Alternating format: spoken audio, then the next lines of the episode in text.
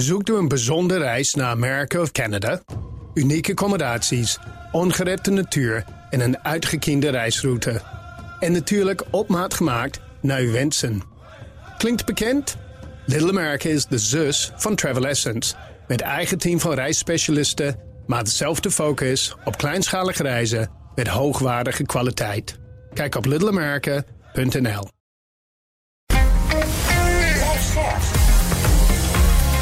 BNR Nieuwsradio. The Big Five. Paul van Liemt. 2022 was een jaar met grote maatschappelijke uitdagingen die voor iedereen voelbaar zijn. De kachel moet lager, er is een tekort aan woningen en krapte in de portemonnee door inflatie. En daarbij maken we ons druk om dossiers als migratie en stikstof. In BNS Big Five van het advies aan Rutte vraag ik vijf top-experts... hoe moet de overheid op al die uitdagingen in 2023 de regie pakken? Vandaag is Leen Hoordijk bij hem. Hij is oud-voorzitter van de commissie Hoordijk... en emeritus hoogleraar Milieusysteemanalyse aan de Wageningen Universiteit. Welkom. Dank u. Ja, voordat ik met u uitgebreid in deze materie ga duiken... want uh, het is een stevige materie, maar ik weet, u kunt dat uitgebreid en simpel vertellen... volgens mij allemaal. Ik doe bent best. u uitgerust? Ja. We hebben net elkaar even kort gesproken, dus dat moet lukken. Maar voordat ik met u uitgebreid ga hebben dus over dat langlopende stikstofdossier... eerst even twee dingen. Zou u graag ten eerste in de schoenen van landbouwminister Piet Adema willen staan... als u heel eerlijk bent? Als ik heel eerlijk ben, nee. Het is zo gecompliceerd en het is over de tijd zo moeilijk geworden met zoveel tegengestelde meningen. Boeren die uh, de wegen bezetten, dat ik uh, denk, dat laat ik aan een ander over. Ja, maar je zou toch verwachten enige civiel courage? Dat kan toch geen kwaad? Gewoon af en toe een beetje lef tonen. U zit er zo goed in en ja. toch zou u nee zeggen. Vindt u dan dat Piet Adema het heel goed doet? Of kan het net iets beter? Ik denk dat hij goed begonnen is, want hij is natuurlijk nog maar een paar maanden bezig toen zijn voorganger Staghouwer vertrok. En die bakte er niks van, of wel?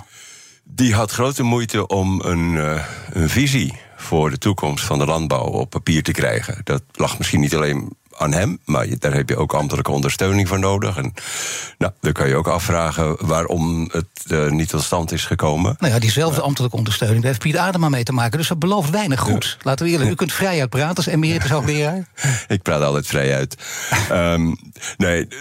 Kijk, Adema is goed begonnen door uh, die documenten die op 25 november naar de Kamer gingen, in ieder geval een begin van een visie hadden.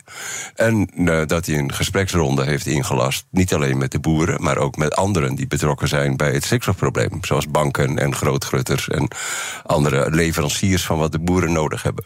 Nou ja, het is niet voor niets dat u zegt, u zou niet in zijn schoenen willen staan, dus dat belooft nog wat. Dat gaan we zo meteen allemaal horen. Dan de tweede vraag die ik aan u wil stellen van tevoren. Wat raakt u persoonlijk het meest aan dat lastige stikstofdossier?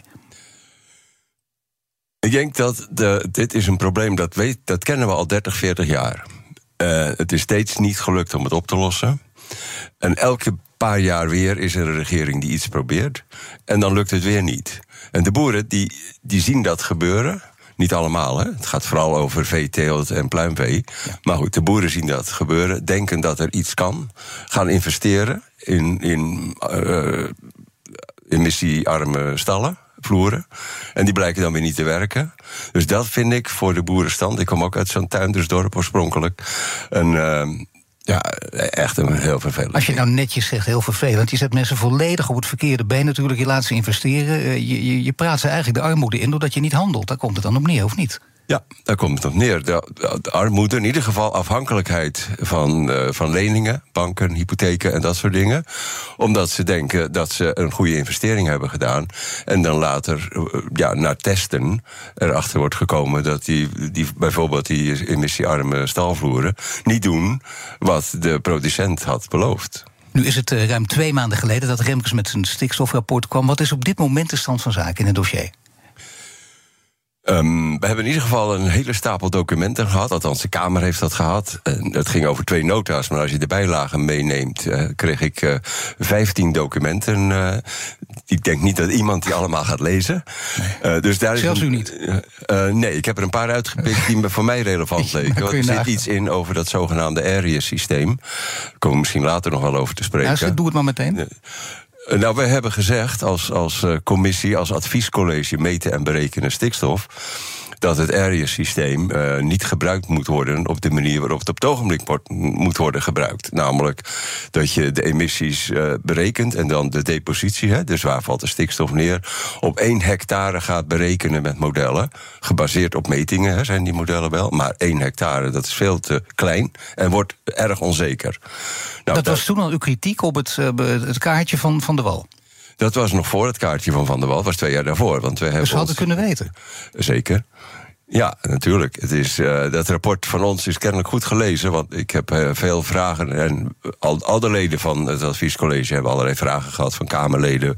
We zijn bij Kamerleden wel eens wezen praten. om nog eens toe te lichten wat we bedoelden met. Maar dan weet u toch gek dat, eh, dat dat stikstofkaartje eraan kwam. terwijl ze het al hadden kunnen weten. en dat u daarna ziet wat er gebeurt. Namelijk, veel mensen die, u, waar u het misschien niet voor bedoeld heeft. die gingen met uw rekenmodel aan de haal. En die konden dus zeggen: kijk eens even, zie je wel, de modellen kloppen niet. Ja, de, de, modellen kloppen, alleen niet de manier waarop de modellen gebruikt worden. Althans, een deel van de modellen gebruikt worden. Hè. Dus op die ene hectare, dat mag niet.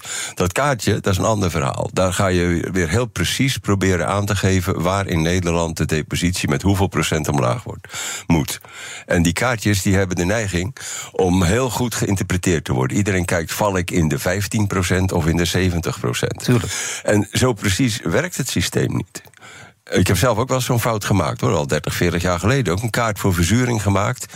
En die was heel grof eigenlijk. Maar toch kreeg ik een mailtje van een bodemkundige ergens uit Duitsland. Die zei: Bij mij in de tuin is de zuurgraad van de bodem zo en zoveel. En u zegt dat het uh, veel lager is. Zo'n kaartje is gewoon modelmatig, dat moet je gewoon niet doen. Dan moet je goede lessen uittrekken. Meer van het kwalitatieve soort. Hè? Hoe, hoe erg is het daar en hoe minder erg is het ergens anders? The Big Five. Paul van Liemt. Mijn gast is Leen Hoordijk, oud-voorzitter van de commissie Hoordijk... en emeritus hoogleraar Milieusysteemanalyse aan de Wageningen Universiteit.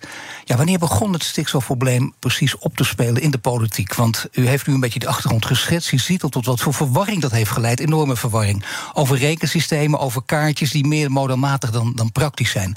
Maar wanneer begon het in de politiek op te spelen? Is het echt, wat u net zei, al eigenlijk al 30 jaar geleden? Toen begon het, maar speelde het nog niet echt op? Het was al een onderdeel van de zure regen in de jaren 70, 80 en 90. Want daar hadden we het voornamelijk over zwaveldioxide. Maar stikstofoxide speelde een net zo belangrijke rol. Alleen daar zijn we wat later achter gekomen. En over ammoniak ging het eigenlijk nog niet. Maar wel over die andere uh, zeg maar input van stikstof. Namelijk stikstofoxide uit het verkeer, elektriciteitscentrales, kolen verbranden en dat soort dingen. Dus dat, daar heb ik het over uh, bijna 40 jaar geleden. Uh, toen ik in 1991 hoogleraar werd in Wageningen. Toen heb ik een rondje gemaakt bij de hoogleraren die er al zaten. Ik kwam van buiten. Ik had econometrie gestudeerd, geen bodemkunde of zo. En toen kwam ik bij een, een wat oudere hoogleraar bodemkunde. Die zei: Als je hier één ding goed moet gaan doen, dan is het ervoor zorgen dat het stikstofprobleem vanuit de landbouw wordt opgelost.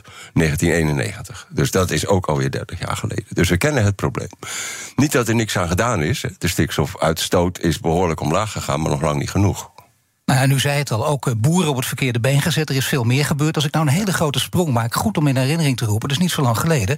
In 2020, twee jaar geleden, gaf u dus leiding aan de commissie Hoordijk. Dat is het adviescollege dat aanbevelingen deed om de stikstofmethode, die dus meten hoeveel stikstof er in de natuur neerdaalt, om die te verbeteren. En wat waren de, de meest in het oog springende conclusies? Dat er op sommige plekken meer gemeten moest worden.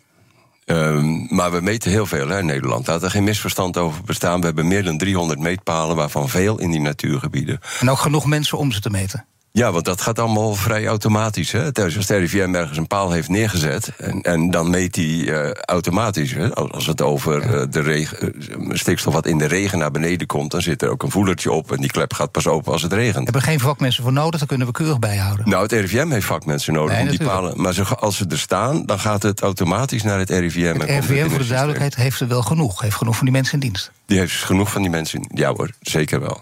Dus dat was er één, iets meer rekenen.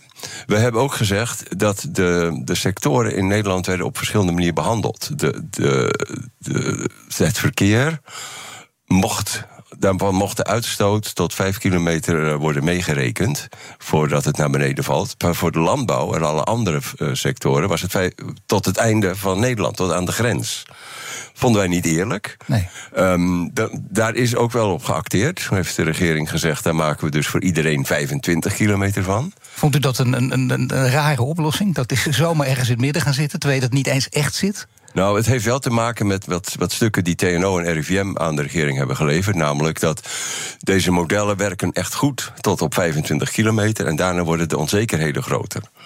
Maar wij hebben nooit gezegd, je moet stoppen op 25 kilometer.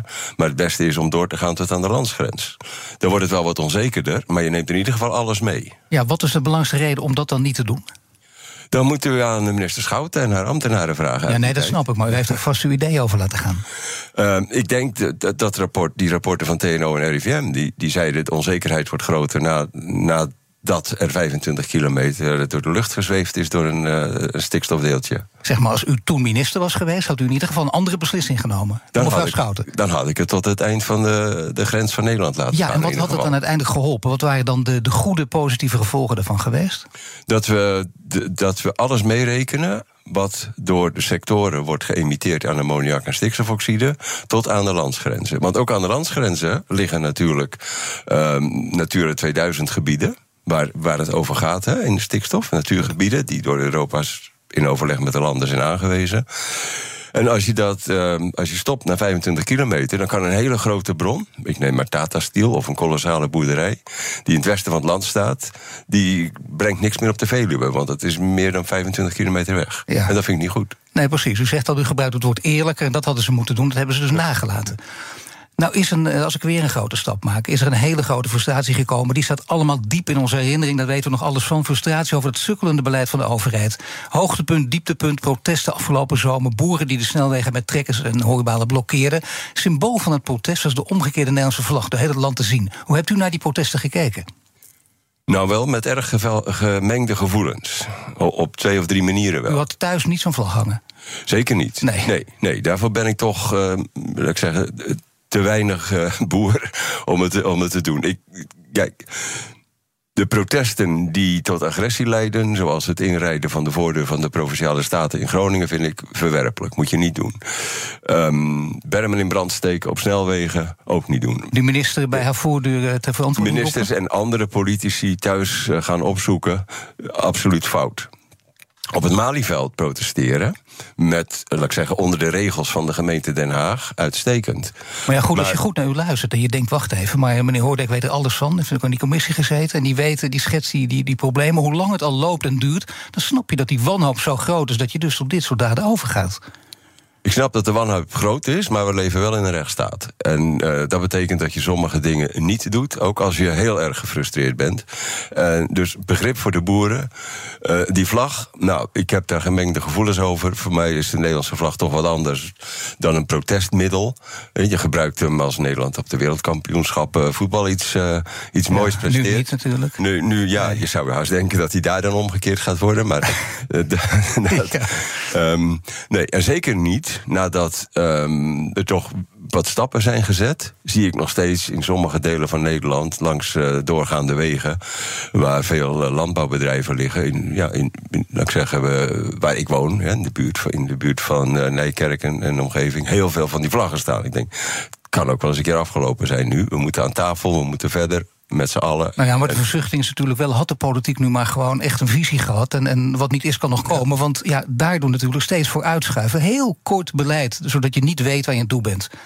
En zeker de ondernemer, de boer niet, maar zij niet alleen. Eh, het, het hele plaatje eh, past gewoon niet. Ja, dat klopt. Het, het gaat langzaam. Ik heb wel goede hoop dat, eh, dat Adema al. Ja, die is toch behoorlijk van start gegaan met gesprekken. Was hij in Drachten bij wat boeren en bij, bij andere groepen. Hij heeft ook gezegd, hij wil in maart, waarschijnlijk niet voor de verkiezingen, heb ik begrepen, voor de provinciale statenverkiezingen, die, die, dat visiedocument hebben en dan van start gaan. De van start gaan in de regio's, hè, in de provincies. Daar moet het gebeuren. Daar moeten de, de, de bestuurderen met de, met de boeren en andere uitstoters om tafel gaan en ja, bedenken wat, de, eh, wat concreet moet gebeuren. Ja, precies. Nou, de minister luistert mee, dat weten we. Dat is wel heel gunstig. Dus goed op uw letten en geef hem nog meer adviezen. En Rutte natuurlijk zelf ook.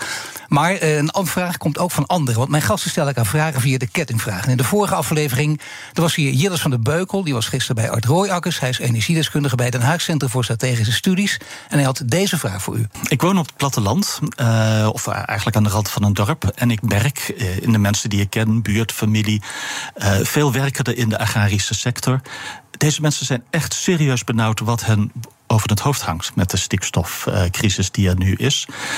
Uh, zij beginnen ook vertrouwen te verliezen, toch een beetje in de overheid. Uh, wat zou u hen willen zeggen? Wat zou u hen als boodschap mee willen geven? Want uh, het leeft enorm op het platteland. Zij voelen zich toch een beetje in hun bestaan bedreigd. Ja, komt een beetje daarop neer, wat ik ook al bij u probeer. Van ja, je wil uh, niemand uh, natuurlijk uh, kwaad maken en, en de protesten niet nog groter maken. Maar ja, dit merkt Jillis van de Beukel ook. Dus wat moet je doen? Ja, ik, ik heb zoals ik net al zei, begrip voor, voor de frustratie. Ah, ja, maar je wordt in je bestaan bedreigd, zegt uh, Jette van de Beukel. Dat geldt voor sommigen, maar lang niet voor allemaal. Ik denk dat er ook iets is van het, de, zeg maar, wat wie het hardste schreeuwt ook het meest gehoord wordt. Uh, over de stikstofproblemen hebben we het vooral over de veeboeren en over het pluimvee. Niet zozeer over de tuinbouw en niet over allerlei andere onderdelen van de landbouw. Dus ik wil wel onderscheid maken daartussen. En natuurlijk er is veel onzekerheid. Um, maar ik weet ook, ik kom ook uit zo'n uit zo'n dorp, uh, net als meneer Van de Beukel, misschien wel uit hetzelfde dorp. Ja, misschien wel buren zonder je weet. Bij ons wonen er ook Van de Beukels. um, uh, maar ik heb die sector altijd gezien als zeer innovatief. Ik kom dan meer uit de tuinbouwhoek, althans mijn schoonfamilie.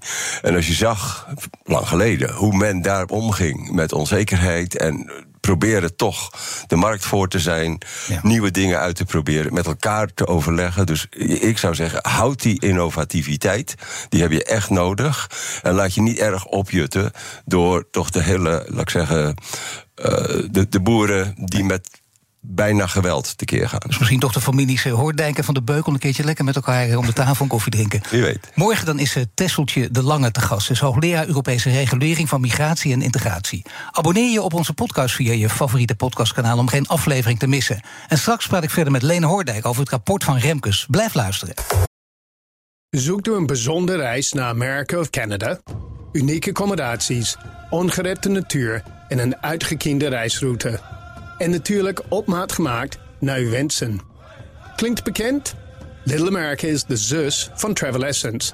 Met eigen team van reisspecialisten, maar dezelfde focus op kleinschalige reizen met hoogwaardige kwaliteit. Kijk op littleamerica.nl 65% van de CEO's optimaliseert hun energieverbruik. Maar er is nog veel te winnen op weg naar net zero. Meer weten? Ga naar pwc.nl slash netzero. BNR Nieuwsradio. The Big Five. Paul van Liemt. Welkom bij het tweede half uur. Deze week vijf kopstukken uit de wereld van BNS Big Five van het advies aan Rutte. Later deze week praat ik nog met Bas Jacobs, hoogleraar Economie en Overheidsfinanciën aan de Vrije Universiteit Amsterdam over het gat in de begroting van de overheid. De gast is Leen Hoordijk, hij is oud-voorzitter van de commissie Hoordijk en emeritus hoogleraar Milieusysteemanalyse aan de Wageningen Universiteit. Komend half uur wil ik in ieder geval nog twee onderwerpen met u bespreken, namelijk uw advies aan Rutte uiteraard en het rapport van Remkes. Laten we met het laatste beginnen. Want als reactie op de protesten gingen alle partijen na de zomer om de tafel met bemiddelaar Johan Remkes. En er waren ook toen verschillende geluiden over. Er werd natuurlijk de eerste minuten bijna Daarna werd er wat afstandelijker gekeken. Heeft dat geholpen?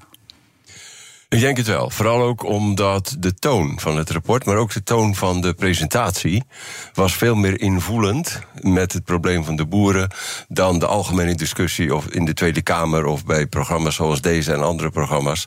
Dus hij heeft niet veel nieuws gebracht. Hoe bedoelt u? Nou, er, er kan soms pittig tegen elkaar ingegaan worden. Niet, misschien niet hier bij dit programma, maar gewoon radio- en televisieprogramma's. dat, Al die talkshows, en dat ging ik tegen en nu dacht, ja, dat ging steeds mis ook daar. En dat, dat, is, dat heeft echt de boel vertroebeld. Ja, en daar heb je nogal wat feitenarmoede. Daar, daar komen dingen langs en denk ik, ja, dat klopt helemaal niet. En dan hoor ik weer een Kamerlid ergens op de radio of op de televisie getallen noemen de, denk nee, dat staat niet nergens. Dus in de rapport van Remkes, de eerdere rapporten, staan, staan de feiten. En in rapporten van het RIVM staan de feiten. En hij heeft dus ook in, in, dit, in dit laatste rapport um, niet veel nieuwe dingen gebracht, behalve de piekbelasters. Uh, als, als onderwerp en als suggestie om dat als eerste stap uh, aan te pakken. Maar het heeft wel geleid tot een keer weer een goed overzicht en een wat rustigere benadering. En ook dus niet losjes met de feiten omgaan, zoals u zegt. Dat is nogal wat. Heel veel Kamerleden die u gehoord heeft, die, die hadden niet in de gaten waar het over ging. Nou, zetten de feiten naar hun hand? Die zetten de feiten naar hun hand. Ik, ik heb wel een aardig voorbeeld. Dat is vrij recent geweest. Uh, er is een nieuw apparaat ontwikkeld door een bedrijf uh, dat, de, dat ik misschien niet mag noemen. Maar die. Uh, Lely heet dat. En die, die, heeft een nieuw apparaat waarbij de stikstofuitstoot uit de stallen met 70% omlaag gebracht kan worden. Nou, dan moet nog gekeken worden of het allemaal werkt enzovoort. Maar wat hoor ik dan? Dat 70% van de emissies van de boerderij omlaag gaat. Het is niet zo, want die beesten lopen ook in de wei. Uh, en het is maar 40% van de hele boerderij. Maar die 70, die krijgt een eigen leven. En, en dan, dan wordt er gezegd van nou, zo'n ding kost anderhalve ton. We hebben 10.000 van de boeren die dit nodig hebben. Dus anderhalf miljard en het probleem is opgelost. Moest u niet af en toe denken van zo gingen ze met mijn rekenmethode ook al eens om? Uh, uh, nee, het nee. is niet mijn rekenmethode, maar, nee, maar die van RIVM.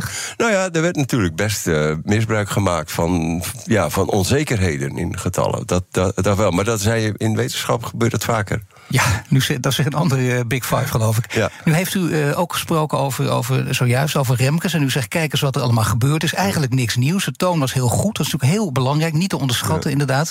Maar wel nieuw was inderdaad die piekbelasting. Ja. Uh, daar zijn we nu ook. we hebben ook de stof is erover neergedaald. Hoe kijkt u daar nu naar? Ik denk dat het in principe een heel goed idee is. Dat je begint met de, degene die de bedrijven, en dan niet alleen boeren, maar ook Tata Steel en andere grote uitstoters, niet van ammoniak, maar van stikstofoxide, die andere component ja. die we echt niet moeten vergeten. Um, dat daar de, de, een lijstje bestaat van. Uh, dit zijn de grootste. Niet alleen de grootste uitstoters, maar de, ook de grootste bedrijven die bijdragen aan die depositie op die natuurgebieden. Want daar gaat het om. Het gaat niet. Als, als een bedrijf ver weg ligt van natuurgebieden en veel uitstoot, dan zou ik er niet meteen aan beginnen. Maar eerst die bedrijven pakken die uh, dicht bij Natura 2000 gebieden liggen en heel veel uitstoten. Nou ja, dit wordt waarschijnlijk ook besproken aan die zogenaamde landbouwtafel van landbouwminister Pieter Adema. Die heeft hij opgericht zodat partijen zelf tot een landbouwakkoord kunnen komen. Ja. Maar is dat een goed initiatief of niet? Ik denk het wel. Ik denk dat je. Je komt alleen maar verder met goede gesprekken, maar wel met iedereen aan tafel.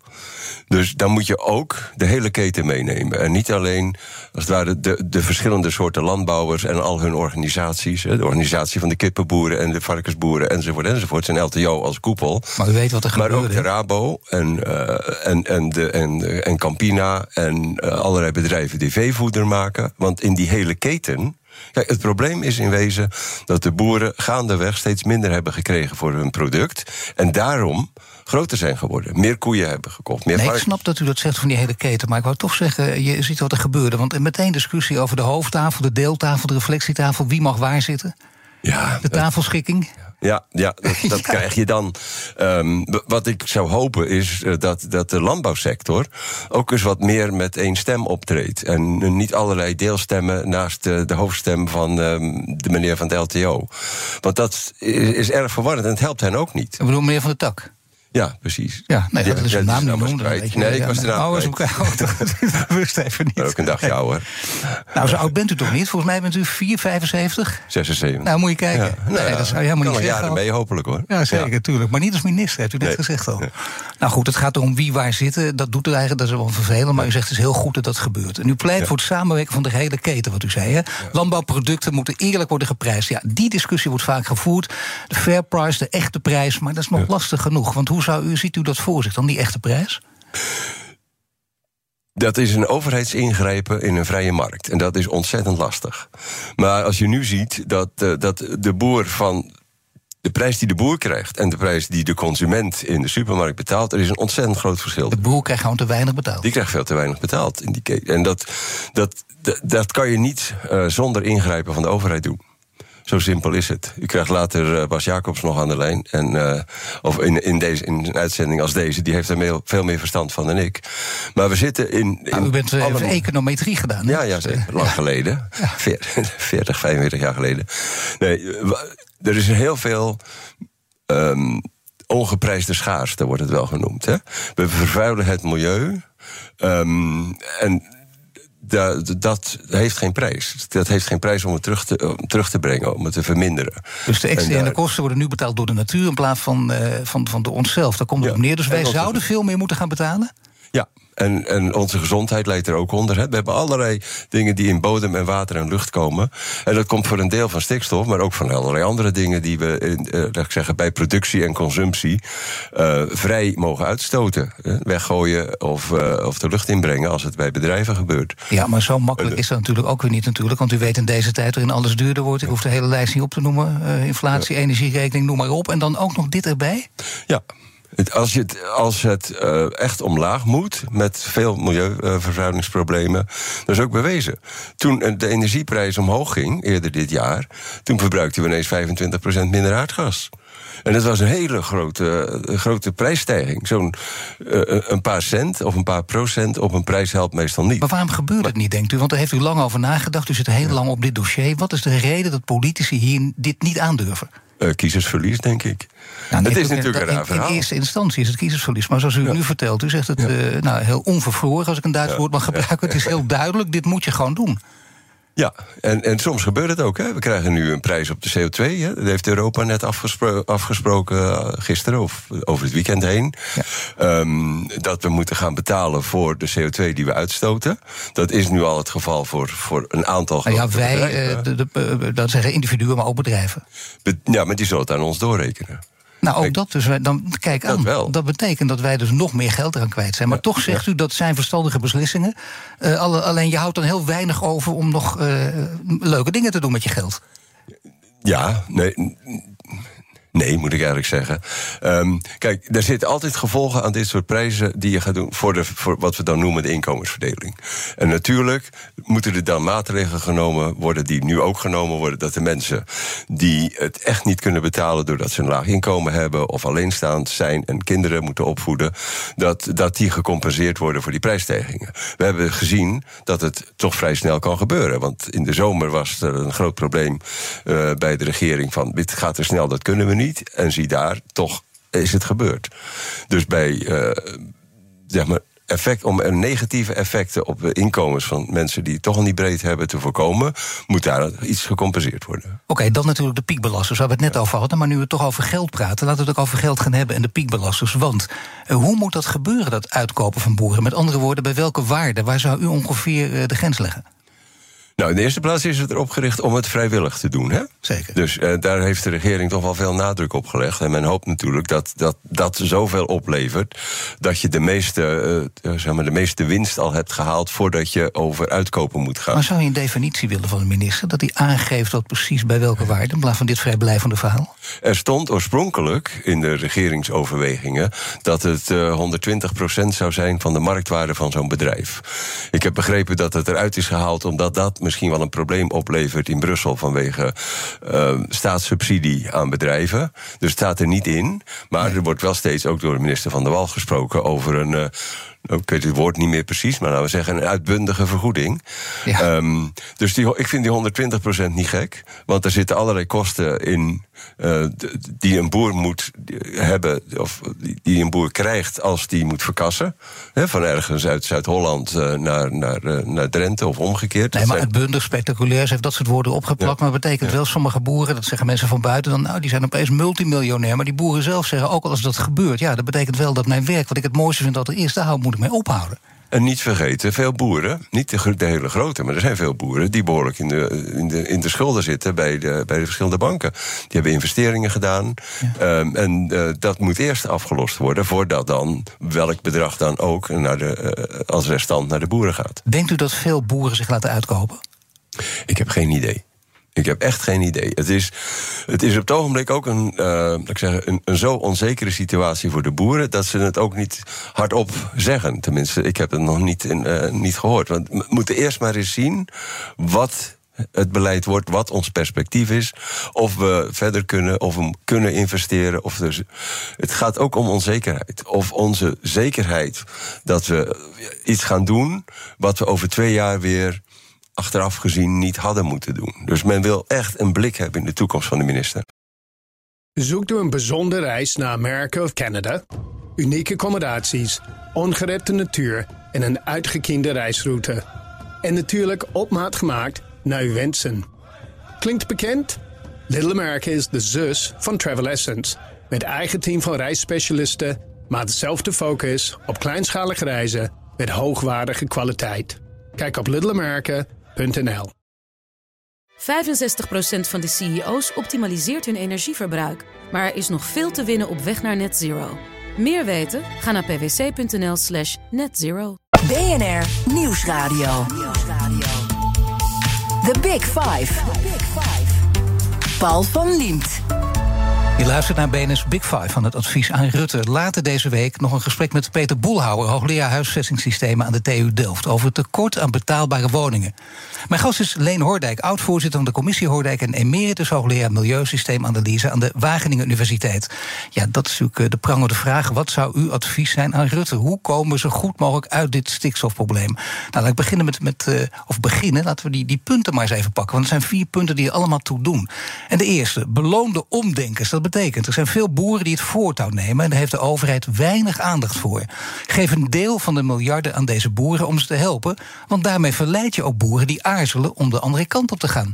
Wat vindt u daarvan? Ja, dat is uh, precies wat ik uh, vind dat er uh, moet gebeuren. Hoe kan het? Want het is. Ja. ja je, je, als je uitzendingen. Ik heb pas een uitzending van Argos gezien over, over, dit onderwerp. En dan zie je. Hè?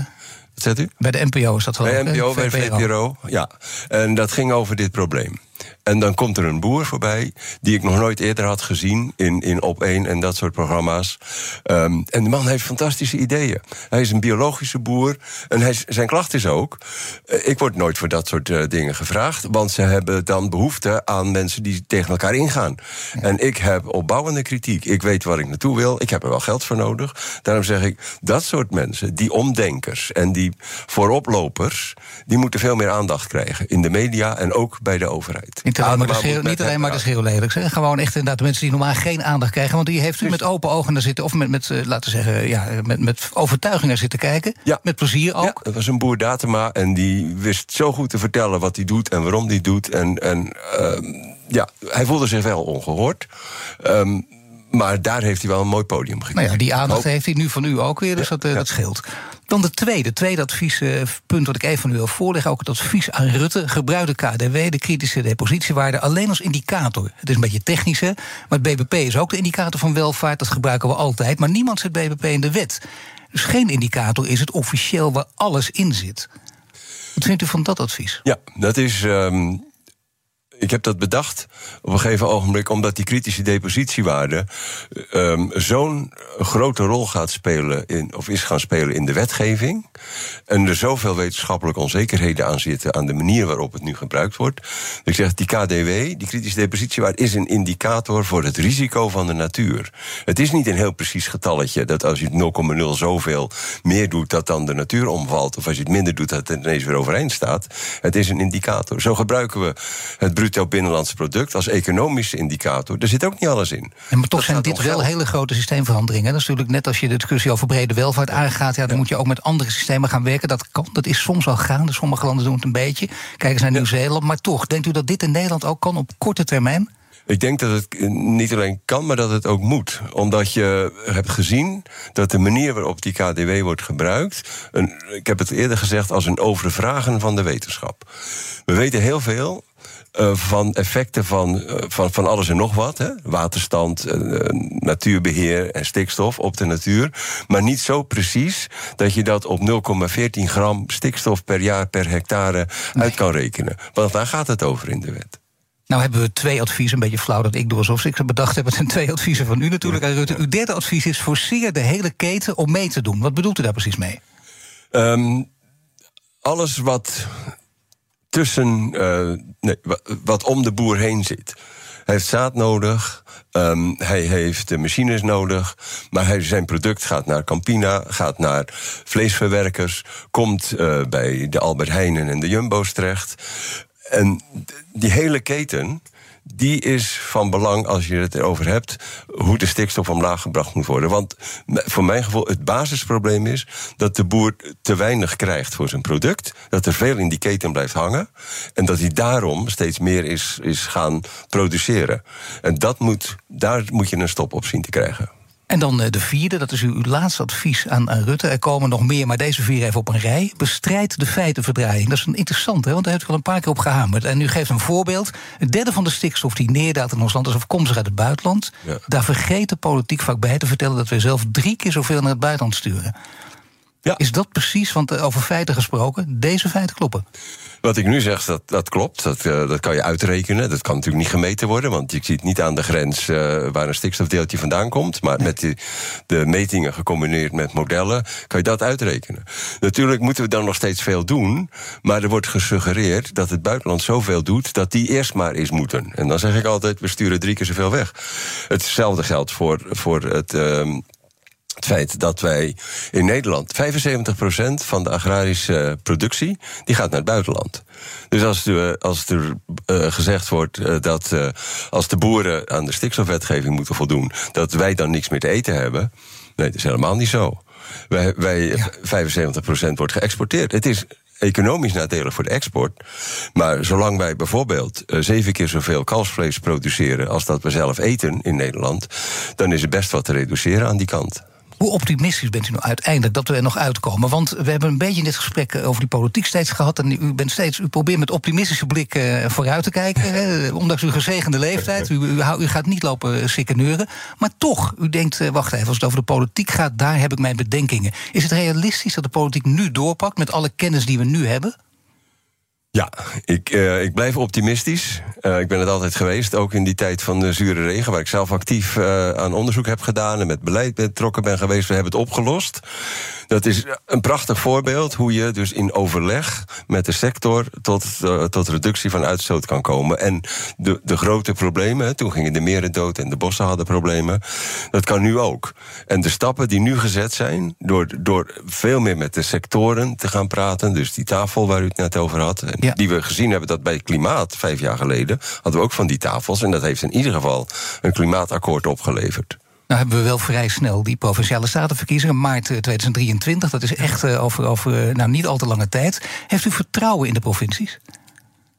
Ik heb zeker vertrouwen in de provincies. Ik heb wel verschillende gedeputeerden gehoord en gesproken in de verschillende provincies die met de boeren om de tafel moeten. Als het over de, zeg maar, de ammoniak en de landbouw gaat. En met andere grote uitstoters. Het zijn mensen die, uh, die ik gesproken heb, die weten van de hoed en de rand. Die weten wat nodig is. Die weten dat wel. Nou, omdat u net heel kritisch was op politici die helemaal niet van de hoed en de rand wisten. Die al voortdurend feiten verdraaien. bewust of onbewust. Nou, ik luister af en toe naar Kamerdebatten als het over dit onderwerp gaat. En dan hoor ik uh, dat soort dingen. En, en, bijvoorbeeld dat, dat wij um, dat, de, dat de boeren worden aangepakt om de huizenbouw te bevorderen. En, en een miljoen huizen moeten worden gebouwd. En dan is het al heel gauw van, oh, daar gaan heel veel landbouwgrond. Maar 1 à 1,5 procent van de landbouwgrond is nodig om een miljoen huizen te bouwen. En 60% van Nederland is landbouwgrond. Mijn gasten stel ik aan vragen via de kettingvraag. En nu mag een korte, bondige vraag stellen aan de volgende gast. En dat is Tesseltje de Lange, hoogleraar Europese regulering van migratie en integratie. Wat wilt u aan haar vragen? Ik wil haar vragen uh, over een, uh, een van de aspecten van, uh, van migratie die ik niet zo vaak langs zie komen. Het gaat vaak over asielzoekers en vluchtelingen. Maar we hebben veel meer migranten uit bijvoorbeeld andere Europese landen die hier komen werken. En die vaak in abominabele omstandigheden moeten werken en moeten wonen. En ik zou graag van haar horen wat we daaraan moeten doen. En mag ik dan van u ook een kort en bondig antwoord op mijn laatste vraag, namelijk de veestapel? Moet hij wel of niet inkrimpen? Om alles te bereiken wat je gedaan wil krijgen. De veestapel zal inkrimpen uh, als we die 50% reductie van stikstof. De veestapel, niet noodzakelijk het aantal boeren. Nou, dat is in ieder geval heel duidelijk. Tot slot, dat zet u er even bij. De vinger gaat omhoog. Ik dank u hartelijk Leen Hoordijk, oud-voorzitter van de commissie Hoordijk en emeritus hoogleraar Milieusysteemanalyse aan de Wageningen Universiteit. Alle afleveringen van BNS Big Five zijn natuurlijk terug te luisteren. Abonneer je op onze podcast via onze app of je favoriete podcastkanaal om geen aflevering te missen. En nu Iwan van Rips met BNR Breekt. Dag. Zoekt u een bijzondere reis naar Amerika of Canada? Unieke accommodaties, ongerepte natuur en een uitgekiende reisroute. En natuurlijk op maat gemaakt naar uw wensen. Klinkt bekend? Little America is de zus van Travel Essence. Met eigen team van reisspecialisten, maar dezelfde focus op kleinschalige reizen met hoogwaardige kwaliteit. Kijk op littleamerica.nl.